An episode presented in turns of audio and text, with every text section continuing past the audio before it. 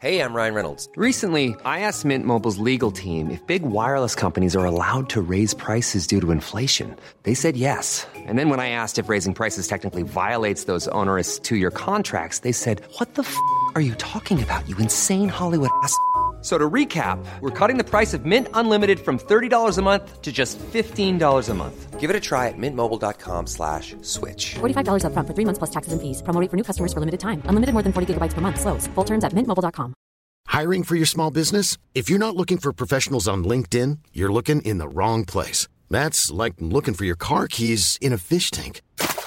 LinkedIn helps you hire professionals you can't find anywhere else, even those who aren't actively searching for a new job but might be open to the perfect role. In a given month, over 70% of LinkedIn users don't even visit other leading job sites. So start looking in the right place. With LinkedIn, you can hire professionals like a professional. Post your free job on linkedin.com slash people today. There's never been a faster or easier way to start your weight loss journey than with PlushCare.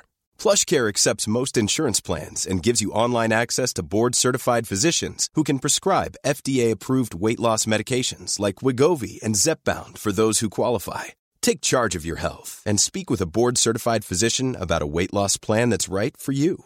Get started today at plushcare.com slash weight loss. That's plushcare.com slash weight loss. plushcare.com slash weight loss. Muslim teenagers face many challenges. A myth is peddled that following Islam makes life difficult, and they'll be happier if they were less religious. Let's face it, sometimes being a practicing Muslim can seem like mission impossible. Sin is exciting and Islam is so boring. But rather than reject religion, I want to offer a new point of view. In my book, Smart Teenage Muslimah, I invite girls to look at the ideas and behaviours that wider society expects them to embrace and decide whether they are good for their mental health and well being. Concepts such as self obsession, rampant consumerism, and feminism. Also, what tools exist in the Quran and Sunnah to help you dream big and be a confident Muslimah? In this thought provoking guide, you will discover guidance from our sacred texts to achieve peace of mind, understand the purpose of your life, learn what Islam has to say about puberty and sex, and get the facts about LGBTQIA and gender identity. So, if you're a smart teenage Muslimah whose goal is to succeed in this life and attain Jannah in the next, this book is for you. Inshallah, to find out more, visit www.smartmuslima.com. The book is now available to buy on Amazon and Google Play Books.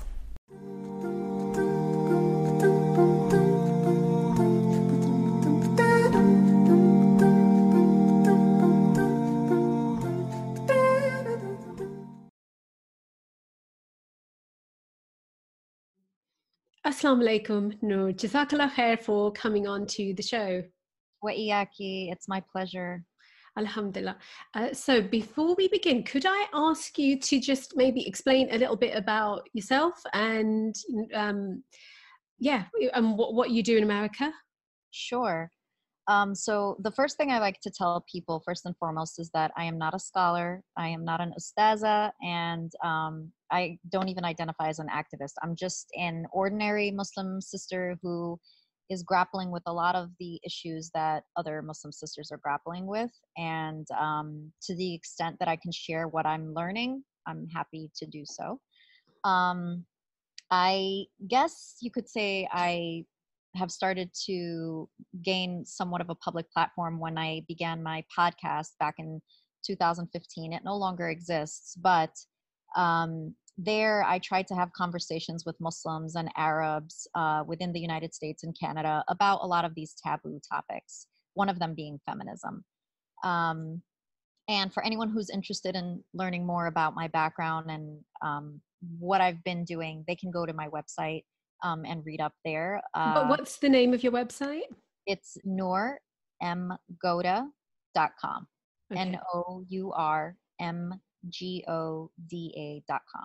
By trade, I'm a teacher. I have taught middle and high school for the last 10 years. I was an administrator as well, and I have a background in Montessori. Um, and in my spare time, like I said, I'm reading and researching and writing about these issues. and for whatever reason, I'm often asked to discuss my views um, and understanding of feminism as it relates to Muslim women. Mm-hmm. Well, that's how I came across you. That I was doing research. I wanted to educate myself on the topic of feminism and how it relates to Islam.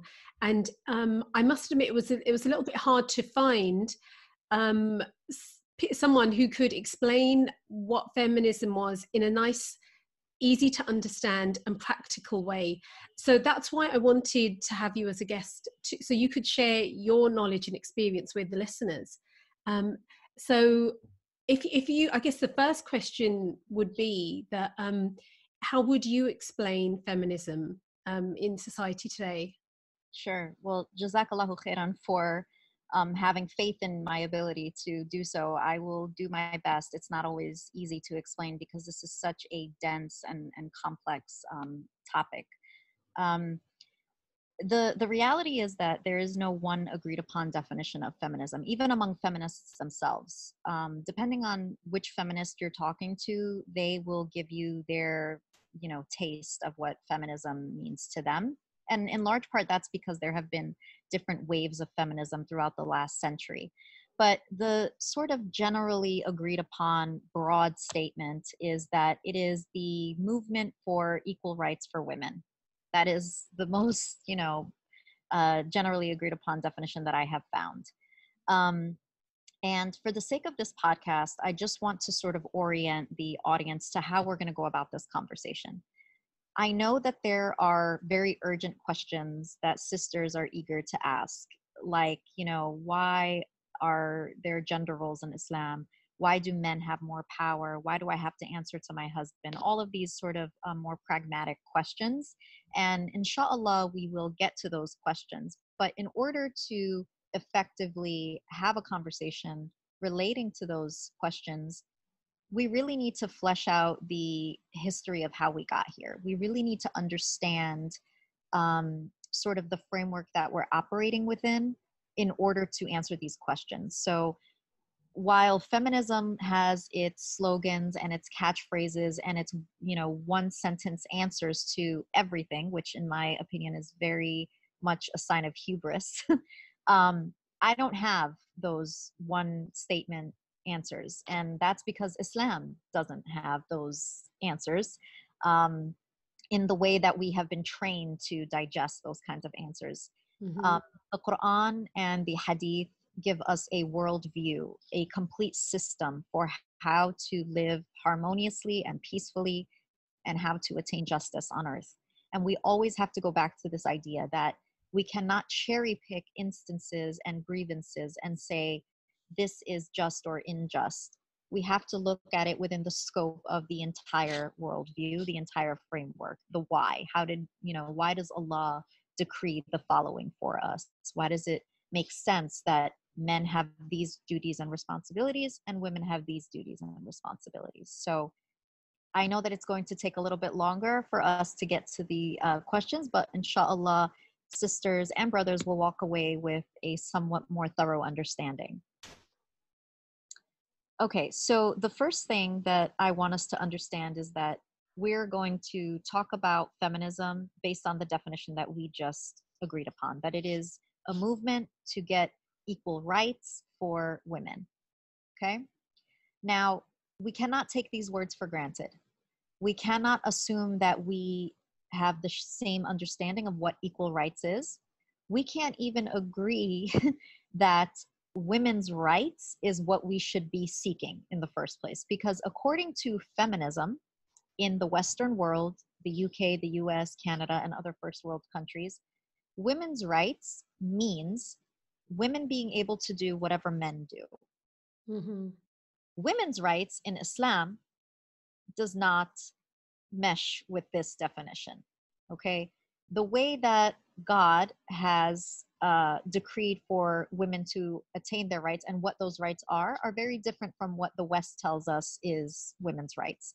And I'll be going back and forth between saying the West and uh, secular, the secular uh, paradigm. And paradigm here just means worldview, the the framework, the way that we um, perceive the world, and what morality is and what immorality is. So the moment we begin to engage with this definition of feminism, we have agreed to adopt wholesale its history, its language, its terms, its definitions, its values, what it deems to be moral and what it deems immoral. And what we find is that oftentimes those sets of values do not, uh, they do not, they're not compatible with what Islam tells us our values should be. Does that make sense so far? Yes. Um, so what you're saying is that feminism, it's, um, it's basically a godless idea. yeah, it's not based on belief in God. So therefore, straight away, it's got a it's got a different foundation to Islam. So therefore, but we do need to understand where what are the roots of feminism. Yes, I'm saying that to an extent. So not every wave of feminism I wouldn't say every wave of feminism was godless in oh. its most superficial sense because um, you know, certainly first wave feminists would say that they are practicing Christians. Oh, okay. Um, but for our purposes today, where feminism looks more intersectional, and we'll, we can talk about what that means in a moment, um, and it is often conflated with the uh, LGBTQ movement, you, you almost cannot separate feminism from that uh, social justice movement. Mm-hmm. Um, then I think you could more easily make the argument that feminism does not answer to a higher power or a higher right. authority. Yeah. Right? Yeah. So, um, one of the reasons why uh, it doesn't make sense to call ourselves feminists as Muslims is because if you study the history of feminism and you study the works of Muslim women who identify as feminists, you see that they themselves don't they themselves are pointing out the incompatibility. Um, and I'm, I'm trying not to get into mentioning specific names here um, but many of the prominent muslim feminists out there advocate for the rejection of hadith. They advocate for the rewriting or reinterpretation of the quran and so, in that way, you're not actually proving that Islam and feminism are compatible. What you're saying is that they're incompatible. And what we need to do is we need to reform Islam. Mm-hmm, mm-hmm. Right? So, so that's the, the, the bottom line. That's the, the, the main problem right there. But historically speaking, feminism was not a movement that affected the Muslim world. It began in the 19th century, in the late 1800s, um, in Europe and in the United States, where women were fighting for the right to vote. Okay, and they were fighting for the right to have certain property rights. Mm-hmm. These are things that did not pertain to Muslim women. When the Quran came down, um, it made it made very clear what women's rights were as far as finances and economics within her marriage are concerned. It made very clear a woman's role in the in the private and in the public spheres, what's permissible and what's impermissible.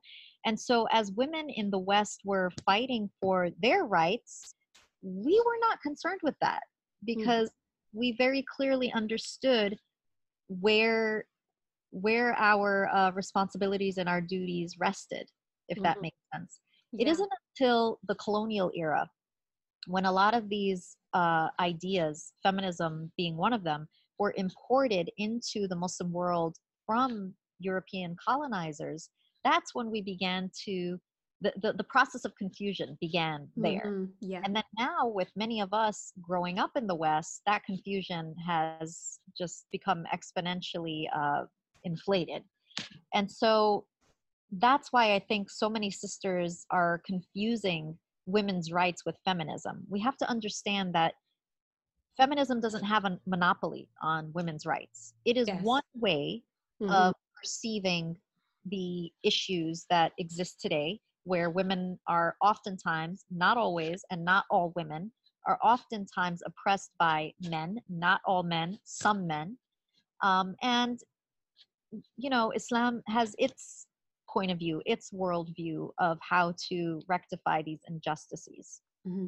I think the issue we face in, in 2019 is that feminism is now uh, marketed and um, conveyed to all women as it's a good thing, it's a solution to your problems that you should positively identify as a feminist, that the the ideas that are now connected to like feelings that are connected to feminism you know words like it's empowering you're um it's positive it's a good thing and that to say you're not a feminist is now people seen as strange um, Yes. So, how has feminism managed to get such a good, you know, uh, I don't know how to put it, you know, it's, it's like propaganda that it's managed to convince everyone that it's a good thing? Well, first and foremost, um, feminism is an offshoot of a worldview that it's it's an offshoot of the secular liberal worldview. So let's explain what that means. When we say secular, we're talking about the separation of technically church and state, right? Um, that religion is something to be practiced in the privacy of one's home, and that it has no place in the public sphere, um, and that everybody has the equal right to practice their religion in the privacy of their home. Um, when we're talking about liberalism, we're talking about ultimately in, in how it affects us today is this idea that everybody is right in their own truth, right? So you can believe what you want to believe, and that truth is equally as valid as somebody else's truth. In theory, it sounds nice, right? It, it sounds very equitable and equal, even Hmm. but when it comes to practice we we're stepping on one another's toes. We find that there is it's a little bit muddier in in that sense because um you're going to run into the situation where at times some one person's truth is going to contradict your truth. And then there is going to oftentimes be a violation of religious freedom or your ability to practice you know your faith in public so if my truth as an atheist is that you know god doesn't exist and you should not be able to um you know impose that on me i could see your public display of the hijab as a affront on my rights Mhm. and you as a muslim woman wearing hijab could see my view as an atheist as an affront on your rights Mhm. so Mhm. secular liberalism tells us that everybody's truth is equally valid. Um, you know, anything goes. It's very relativistic. It's very in the moment, in the here and now, and it's very individualistic. And it doesn't answer to any higher authority, right? It's the it's the human being in his particular lifespan who decides what is moral and what is immoral. hmm Yeah, I guess that's the the crux of it, isn't it? That if feminism comes from human beings, men, men and well, here it's women mainly who are deciding what's right, what's what, what even what is a woman's right. So you know, when I think the way that um, you know, it's a woman's right to abort the fetus if she does not want to have that baby, if it doesn't fit in with her life, she doesn't even actually have to give a reason anymore. And Yeah. straight away, as a Muslim woman, that contradicts our belief in when you can abort a child, a, a little fetus, you know. So it's, um, I guess, as Muslim women, we really do need to, and that's the whole purpose of this discussion as well, is to dig a bit deeper beyond the slogans that we're given, beyond the quotes on Pinterest that we read that make us feel nice and make us sound that all us women we're in it together. But in reality, that's it's not true. We need to acknowledge sort of why Muslim sisters are hopping on the feminist bandwagon. Yeah. First and foremost, there are legitimate and valid grievances within the Muslim community, right? That Yeah. women do face injustice and, and oppression um, in their lives. Not all women. Again, this I, I have to stress this point because if we're going to argue that it's all women facing injustice, that means it's all men inflicting injustice and therefore there is a patriarchy this system of men you know who have designed a world in which they sit in positions of power um, and render women completely powerless. But in islam we are taught that men have duties and responsibilities. Women have duties and responsibilities. We are not taught that men have power and women have power. Power belongs to god Mhm. end of the day. Okay. And it is God who decides and has decided what our roles and our responsibilities are and how we should avoid transgressing um, you know those those boundaries Mhm. because we are human beings we are not infallible we're flawed And we do see within the Muslim community instances of transgression. We do see instances of women being oppressed at the hands of men and women, not Yeah. just men, right? Mhm. Um, and so, in those instances, what are we doing? Are we turning to our Islamic tradition to guide us and to help us rectify the matter? Or are we turning to Western ideologies and worldviews like feminism to save us? Yeah. In many ways, we're behaving like the uh, groups that colonized us, that told us our way or their way of doing things is the more progressive and advanced and civilized way. Mhm. And we are now saying to them, we need you. We need your ideologies. We need your worldviews. We need your um, methods and tools to save us from our oppressive Islam. You know, Mhm. yeah, um, that's what we're doing when we're turning to feminism. Even if Mhm. we're saying we're feminists, even if we're calling ourselves Muslims and we wear hijab, if we don't understand our deen and we're not living it the way that um, Allah has decreed and the way the Prophet alayhi salam has modeled for us, then we're we're falling short and we're actually just turning to um, secular worldviews, godless worldviews to help us in Mhm. seeking justice. So I do empathize with our sisters who, um, you know, are looking for solutions for their everyday problems. What I want to encourage them to do is to hold these men and women accountable using the Quran and the Hadith. Always go back to Allah because that is the only way that you are going to attain justice at all. It is not through looking, um, you know, to other men and women to help you to do that because they themselves are fallible. Yeah. And and it makes me think that when like for example what you've just said is that um our solution to our problems as women or as men co- co- goes back to returning to Quran and Sunnah. However, what we're told by feminists and even um, prominent Muslim feminists is that if we um, work for equality in society, so whether it's through political representation, so in the UK, for example, um, we had Theresa May as the prime minister. So she reached the top. So you could say, you know, she reached it even in Pakistan with Benazir Bhutto. This is a while ago. She became prime minister. You had Sheikh Hasina in Bangladesh. You've had, we've had female leaders in the world in many different countries. Right. And I haven't seen that the situation of the women, okay, I'm from Pakistan, so I know in particular about when Benazir Bhutto was in charge, she was as corrupt as every other previous Muslim leader of Pakistan. If not, she embezzled the country and then left. She st- and then her husband became prime minister. He did it as well. So this idea, based on just facts and reality, getting women in power doesn't make the life of women better. Precisely.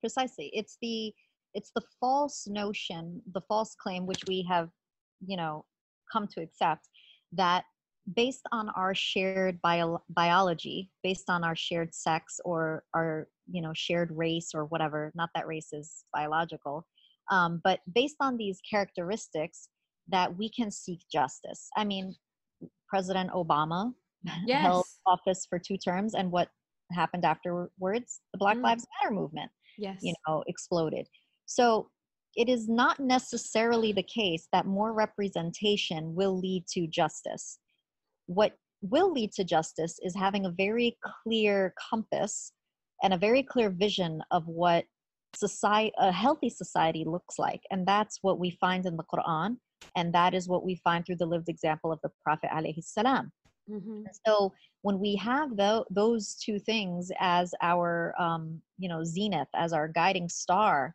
then we have a very clear view of what we should be working towards that isn't based on random you know random things like our shared biology or the fact that we are of the same race or the same socioeconomic background.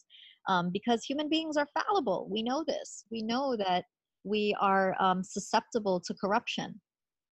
Hmm hmm So it's interesting. And on your website, there, your one of your most recent articles was um, it was titled um, "Raise Your Gaze: The Modest Fashion Industry and Muslims' Desperation for Mainstream Representation."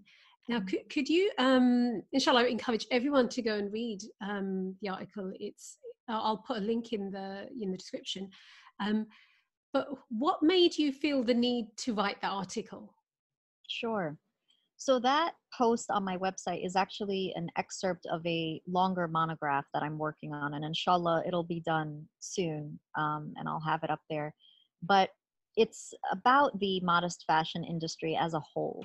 Um, and what inspired me is really this um, the pop culture of uh, you know hijabis and hijabi fashionistas and bloggers and bloggers and um, seeing the hijab being commodified and sexualized and politicized um, in our era in large part by millennials and centennials and so i started to think a lot about this. It, it took it's taken me two or three years to really digest what's been going on and i've been trying to stay up to date on the news and and the happenings.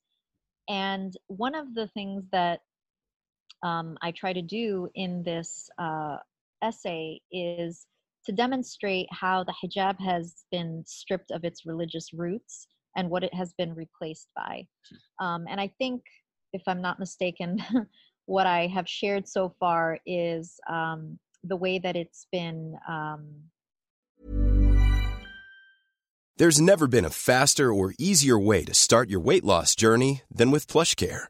PlushCare accepts most insurance plans and gives you online access to board-certified physicians who can prescribe FDA-approved weight loss medications like Wegovy and Zepbound for those who qualify. Take charge of your health and speak with a board-certified physician about a weight loss plan that's right for you. Get started today at plushcare.com slash weight loss. That's plushcare.com slash weight loss. Plushcare.com slash weight loss. I'm Sandra, and I'm just the professional your small business was looking for. But you didn't hire me because you didn't use LinkedIn jobs. LinkedIn has professionals you can't find anywhere else, including those who aren't actively looking for a new job, but might be open to the perfect role, like me. In a given month, over 70% of LinkedIn users don't visit other leading job sites. So if you're not looking on LinkedIn, you'll miss out on great candidates like Sandra. Start hiring professionals like a professional. Post your free job on linkedin.com/people slash people today. commodified and how the entire industry breeds exorbitant consumerism Mm-hmm. in that we are encouraged to take part in you know our capitalist society that tells us to spend spend spend spend spend. And as muslims we don't i don't hear us talking enough about why this is problematic why this is un-islamic. Yes, um yes. that it's i mean i was yesterday i was at the mall with my husband and i walked into sephora and i'm not joking nine out of ten women in there were sisters in hijab. Oh okay you know um, i mean i am in northern virginia and there are a lot of muslims here but nevertheless there's just this culture of um Muslim sorry women- sorry what kind of shop is sephora? I don't think i've oh heard it's a makeup it's a makeup. oh it's makeup okay right yes yes and you know it Mm, it's just it's everywhere and if you sit down with a young muslim sister most likely you will find that they're aware of who the stars of the uh, hijab fashion world are who the sisters on youtube are on instagram. Hmm, they're, yeah. they're celebrities. They're they're treated like celebrities and they're role models. More importantly they're taken for role models by younger uh, muslim girls. Hmm, yeah. It's interesting that I, I don't know how long you've been when when you started covering, but again, I've re I, I've okay, it's been maybe 20 odd years for me. And the evolution of hijab and the way I, is is just you know, two years ago, three years, it really started shocking me what I was seeing. And I Mm. think this is um like I didn't know how to I, I just couldn't understand. I was kept thinking, why? Why are they not wearing it properly? Why is it so it's becoming, like you said, very provocative and very sexualized? And now it's, you know, that they, they this they, you know, it, the, it's there really, it's not here. And I just I just thought, "Ah, why go why would anyone go to so much trouble to even bother wearing it? Um and the thing is, I'll tell and I know so many mums my age who have teenage girls, they just don't know what to do. They don't know what some have just given up. They'll they'll end up thinking well at least she's not wearing a mini skirt that that's what ends up happening. It's like the lesser of the e- two evils that right. you know at least she's not you know she may be wearing a you know full face of makeup but at least she you know it's it, at least she you know she might be wearing skin tight jeans at least she's wearing jeans you know yeah um, unfortunately this is like i said i'm writing a monograph on this it's going mm. on 30 something pages now so it's, it's way more dense than i can get into here but yeah. um you are right to bring up this topic in a conversation on feminism because yes. it definitely um, is influenced by the movement that says my body my choice my hijab my choice um, you know the movement that says uh, i'm an independent woman i don't need a man um, that you know just all of these slogans all hmm. the slogans that we're we've grown accustomed to hearing when we think about women's power and women's empowerment mm-hmm. um, but as far as what we can do as mothers for the sake of our daughters there there are a few things all under the following umbrella i think we need to create the conditions that will ensure our daughters are proud to be muslim because what i sincerely believe and what i sincerely am seeing is weakness in falling prey to the non-muslim worldview in large part because we have low self-esteem about our islamic identity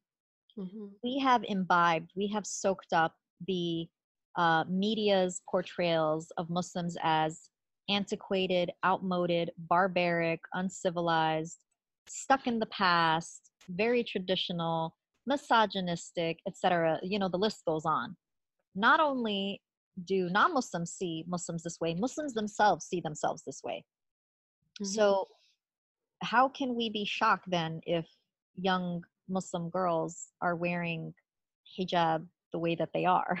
mm-hmm, mm-hmm. You know, I mean, that's the that is just symptomatic of a deeper issue. The deeper issue being that we don't understand our deen, we don't know it, and we understand Western ideas way more than we understand the Quran and the Islamic tradition. And we are way better versed to defend ideas like feminism, right, than we are to discuss any ayah of the Quran or any mm. hadith. And so, because of those reasons, we find ourselves on the outside modeling and mimicking and behaving in ways that are palatable and digestible to the secular non Muslim in our society. Mm. Now, why wear the hijab at all, right? If we are so uh, ashamed of our Islamic background? Mm-hmm. Well, because right now we live in a time in which Muslims and the Muslim identity, as we will call it, is being praised by, in large part, the feminist LGBTQ secular liberal worldview that says everybody is equal, everybody is, you know, um, important. Now, on the surface, that is true and that is valid the problem is that we are i'm trying to figure out how to break this down um, in simple terms. The dilemma here is again the relativist approach that says anything goes everything goes. If i'm going to accept you as a muslim you have to accept me as a gay man. You have to accept me as a feminist etc etc and so there's the compromise there. And by accept we don't just mean tolerance and and treating people as equal human beings, which you should do anyway as a Muslim. We're saying you need to support and advocate for these things that necessarily go against your faith. Mm-hmm, right? Mm-hmm. So, again, we need to create the conditions that are going to ensure that our children are proud to be Muslims. There's two, that's a two pronged approach. The first uh, thing that we need to do as parents is we need to take pride in our faith first and foremost. It came as a shock to me to find that many Muslim moms and dads are themselves saying things that perpetuate this very skewed and very denigrating view of Islam and, and Muslims. They themselves oftentimes are not really that proud to be Muslims. And so, whether we realize it or not, our children pick up on these things in, in our day to day lives. So let's begin with ourselves. In another sense, we also, I think, as parents, even when we are proud of our Muslim background and and proud of being born Muslims, we're not always consistently modeling what a Muslim should behave as.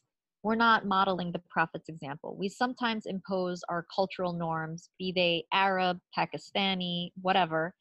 Um, we impose cultural norms that Islam rejects, and then we call it Islam. And we backbite and we go through the motions of praying and fasting and giving zakat. But when it comes to how we speak to each other, when it comes to our shared humanity, when it comes to showing empathy and patience and respect, we fall short. We fall severely short. And we leave people feeling like, well, I don't want Islam. If that's mm-hmm. Islam, look at look at the most pious, you know, Muslim woman in my community. She's gossiping all the time about other sisters. I don't want Islam if that's supposed to be a righteous Muslim woman. Um, so we're we're we're negatively modeling Islam. Mm-hmm. And mm-hmm. of course, when it comes to feminism, how many of us Muslim mothers are asking ourselves, are we proud to be mothers and wives, stay at home moms? Many of us have internalized these uh, ideas that oh well we're just wives we are just moms those those are not really important roles so if we believe that if we're feeling that way why would our why would we expect our daughters to think or feel anything else outside of that. So those are things that we first need to get right with before we can do anything for our children. Once we've done that, then I think we need to educate ourselves as the leaders of the education and the rearing of our children. What are our daughters learning in school? Who hmm. are they surrounded by most of the day? Who are their peers? And who are their teachers and mentors? I don't know what your experience, um, Farhat, has been, but I've been shocked as a teacher to see sometimes the conversations that transpire between teachers and students and the things that they say to them. Yes. You know, during the lunch break or, you know, before class begins or after class is over. You know, it's like you're not their parent and you're telling them things, you're advocating for things that their parent would not be happy with. Um, yeah.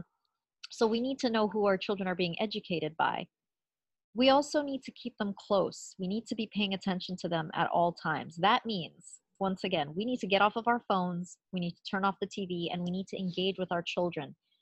Ask yourself, keep a journal throughout the day. How much time do you spend cleaning the home, cooking, talking on the phone with your sister, with your friends, um, you know, flipping through social media, spending time on your career, whatever it is? How much time do you spend doing that? versus sitting down with your child while she is on the computer. Sitting down with your child over a cup of tea and having a conversation with her about school, about her friends, about what's on her mind. We need to be our children's friends so that they take us for friends as opposed to the peers outside. And when I say that, I don't mean, you know, we need to be friends with them in the sense that, um, you know, we should bend our rules and mm-hmm, and you know mm-hmm. submit our authority but we need to develop loyalty with our children. We need to hang on to them because when they feel connected to us their loyalty rests with us. When they feel more connected to their friends their loyalty will rest with their friends. And that's just the way that it is because the human um, condition is such that we need to connect. We need to feel connected to others. So we have to step in and play more active, proactive roles as parents and stop seeing our duty as merely putting food on the table and sheltering them and you know taking them to the masjid on the weekends so that they learn quran. Those are all important things but the the, the free time throughout the day is is being um, ignored. And i think that's where the loopholes are and where children are getting away from us. Mm-hmm. I think you just spoke so much sense there and i really hope that the um you know everyone listening that i think that advice having had you know i've i've got three teenage kids two boys and a girl and it's um especially with your daughters like it's what happens once you become a parent once your kids become teenagers it's so easy to just criticize them. And that could be maybe because the way we were you were raised you know the way we were raised that our parents criticized us a lot. Okay that's fine that happened. Um, but the point is when we see them doing something wrong in the same if when i do something wrong do i want to just be shouted at? Do i want to be told off? Or if someone sits me down and talks to me about it i'm again i'm like you said we don't change islam to make them happy and make them think we're cool because that's just point. That's what the teachers that's what teachers try to be. They try to be cool. There'd always right. There'd always be those cool teachers mm-hmm. who would mm-hmm. let them eat food in uh, their classroom and be on their phone and that used to I, I, I let my students eat oh you know the thing is in it's i think uk schools well in uk schools they we all have they all have to wear uniform they don't wear uniform in high school i think in, in uk it's just a little bit they've got more rules Mm. Um, however, so going back to what I was saying, that yeah, spending time with your children, it's I know parents find it hard, and the teen, our teenage teens can be so stroppy and so mouthy and so ungrateful, and we think I just can't, I haven't got the energy for this, but but then we can't complain when they don't wear their hijab properly. We can't complain when they right. don't want to follow Islam. If we, right. again, but then the alhamdulillah, the, the upside is the reward unless there's we you know our the amount of reward we get for doing like for example you know about the reward for staying up at night to feed your baby you know mm-hmm. i'm sure you probably read that recently again and i read it again recently i thought oh wow i forgot about that nice. um so we have to focus on the rewards that we will get for doing this hard work in the next life i think if we keep our eyes on the goal which is jannah it then becomes easier and right. doing lots of dua you know with our actions certainly and you know that that is all very very true however i think when we think in terms of just child development for the younger muslim that that doesn't resonate as much right our akhirah and jannah so how do we get the youngsters oh, to oh, yeah.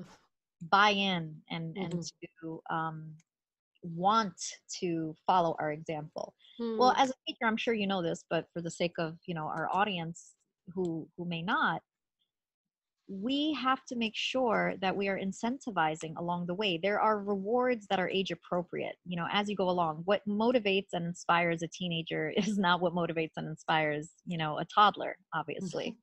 Um, so we have to constantly change and and reflect on our parenting style right mm. as our children grow up. But ultimately it always comes back to this. If your child feels connected to you and this begins at a very early age from birth truly. If your child feels connected to you and loved by you and um, really turns to you first before they turn to anybody else they will grow up developing a loyalty to you that at first will be blind loyalty right? Like your your infant has this blind loyalty to you because you're his food source right? He's got to love you. You're his food source and as they develop you become the person they understand that you're the person that bathes them feeds them shelters them. So there's you know that added layer of loyalty. Once they're teenagers and they can their minds can understand on more abstract levels they develop the understanding that you want what's best for them what's healthiest for them. And they don't need you know stickers and and so much verbal praise necessarily yeah. um, although i don't know maybe verbal praise is something that we never grow out of um, but uh, the point being once again is that they have to develop a sense of loyalty to you when that happens your child is less likely to lie to you go behind your back or disappoint you mm-hmm. even if at let's say age 11 or 12 it's simply because they don't want to offend you mm-hmm. they don't want to hurt your feelings. You're the the most real thing to them. They may not have that sense of taqwa yet because developmentally they're not there and that's okay. You know that's okay. We can't expect 10 year olds to necessarily understand the transcendent in the way that a you know 25 year old does mm-hmm. but we're getting there. We're building the foundation for getting there. That way once they're in college and they are let's say, or of college age, and they're struck with these philosophies and these ideas that make them question Islam, they will think twice about the person who, you know, taught them these values. did this person mean harm? Did this person mean to harm me the person who taught me about god and about you know islam? At least they'll start there right? And not start with as many sisters today you know who are turning to feminism well i inherited islam from this uh, ruthless tyrant of a mother who i was not connected to and an abusive father who you know slapped my mom around night and day mm-hmm, what are the mm-hmm. examples um, that they're seeing right first and foremost um, and unfortunately, this is oftentimes what a lot of um, ex Muslims articulate. When you sit long enough with them, you realize okay, you grew up in a household or in an environment that, you know, modeled a disconnect between uh, human beings. It was it wasn't a very functional and healthy home to begin with. Mm-hmm. Um, so the point again that I'm I'm trying to make here is that um, we need to hold on to our children. We need to dedicate ourselves, and so let's come full circle is the mother's role in the private sphere powerless and unimportant? Mm, yeah. No, it's not. Yeah. You have the hardest job, the most yes. important job. Mm. Men are raised by women. Men get to go out into the public sphere and sustain society, sustain the ummah, sustain the community, primarily because the women are doing what they're supposed to do in the home. They're developing healthy, rational, and healthy emotional human beings who can go out into the world and make sure that it remains a harmonious and just place mm-hmm. of course mm-hmm. this is the ideal we're, mm. we're talking about the ideal here. Yes yes that's right. Well jazakallah khair nour it has been so nice to speak to you and you know jazakallah khair for taking the time to share you know your knowledge and experience. Um inshallah may allah reward you for your good intentions and your work. Inshallah please could you tell us again your website where sisters can read sure. your articles? Sure it's my name. It's noor n-o-u-r m-g-o-d-a dot com okay then great so that's okay inshallah i hope you have a lovely day for the rest